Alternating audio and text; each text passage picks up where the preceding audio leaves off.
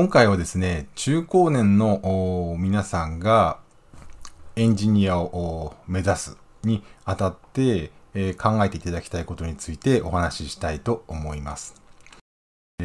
未経験者からプロになるということはどういうことかということなんですが、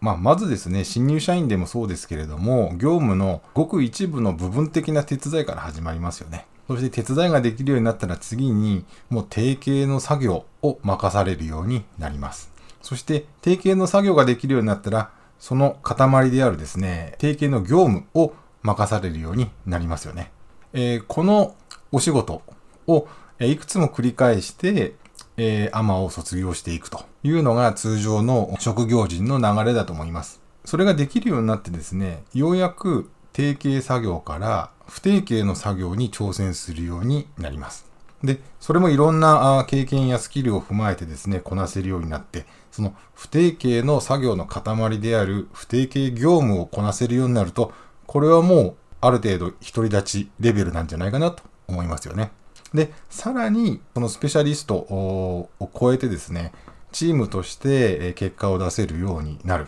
全体統括というのもできるようになると、えー、マネージャーとしてプロ領域になったと言えるんじゃないでしょうか。で、ここで未経験者がですね、えー、プロになれるかなれないかっていうのは、このアマ領域の部分的な手伝いや定型作業をさせてもらえる余地があるか、させてもらえる場所があるかどうかっていうところが大きく影響します。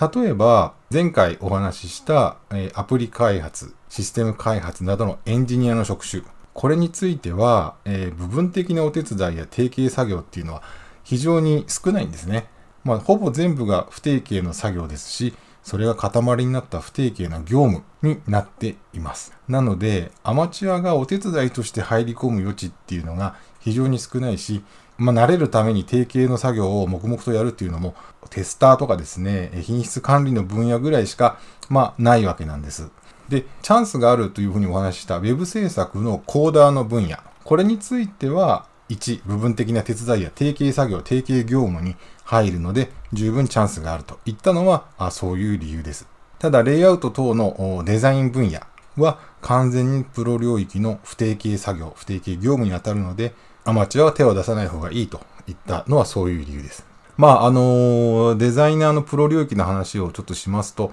例えばですね、で、それはその能力を言語化するのは非常に難しい分野だからお勧めしないわけなんです。例えば、同じ白いシャツでも、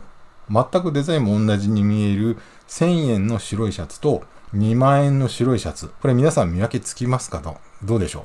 これ見分けつきますよね。明らかにいいものははっきりわかる。紺のブレザーでもそうですけれども、シンプルなものであればあるほど、プロの仕事か、品質の低い仕事か、バレやすいです。ただ、どこがどう違うのかっていうのを言語化するのがまあ難しいですよね。というように、まあ、いきなりそのプロ領域の仕事しかないような分野はお勧めしないという話になります。じゃあ、この考え方にのっとって、中高年が挑戦できる仕事はないのかっていう視点で、他の職種を見ていきたいと思います。今日はここまでです。